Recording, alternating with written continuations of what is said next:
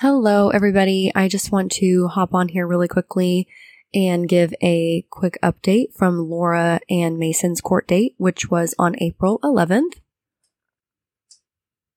In true Oklahoma fashion, it's hailing right now. so if you hear any background noise, that's what it is.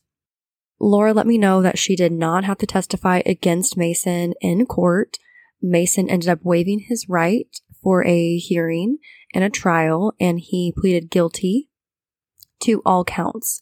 Uh, just to remind everyone, he was on charges for breaking and entering, burglary, and stalking. Mason ended up getting 25 years total, 10 years in prison in Oklahoma County, and 15 years on probation. Lora still has her victim protection order, which will never expire, and there is also a no contact order and also a third party no contact order, so Mason cannot contact anybody in Lora's family as well. If Mason violates any of these charges, he will get an additional two to five years in prison per violation. Lora hopes that Mason can get all the help and recovery that he can. Obviously, all of us know that the system is not built and set up for people like Mason who need some special help, but also have a criminal past. We got a lot of comments on Lora's season of the podcast saying that this is not a story of abuse and that this is just a story of a man who needs, you know, mental help. And I believe that two things can be true at one time. Mason never wanted to get help. He never wanted to continue to take his medications outside of prison. He didn't want to work with his parole officers to better himself and make sure he was set up for the future. So he made his choice to not seek help.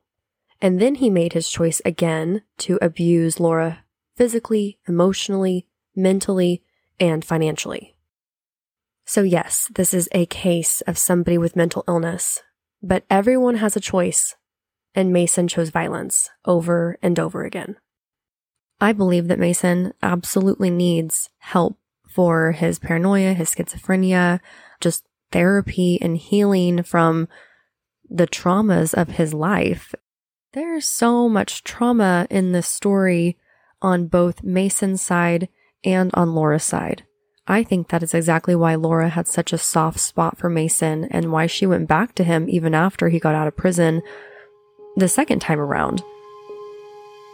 She knew that he struggles with these things mentally, and she wants to help and she wants to believe that he's really not like that. This truly isn't the real him. And I hope that for Mason's sake, that that really isn't the real him and that he doesn't want to hurt women and treat people the way that he treated Lora. So I just wanted to say that Lora and I both understand that Mason does have mental illness that is untreated most of the time. I think that we can all collectively wish Mason the help and healing that he needs over the course of his life and his time in prison. Thank you so much for listening to Lora's season, and I will do sporadic catch up episodes with Lora in the future so we can check on her and see what's going on in her life. Six months of broken hearted,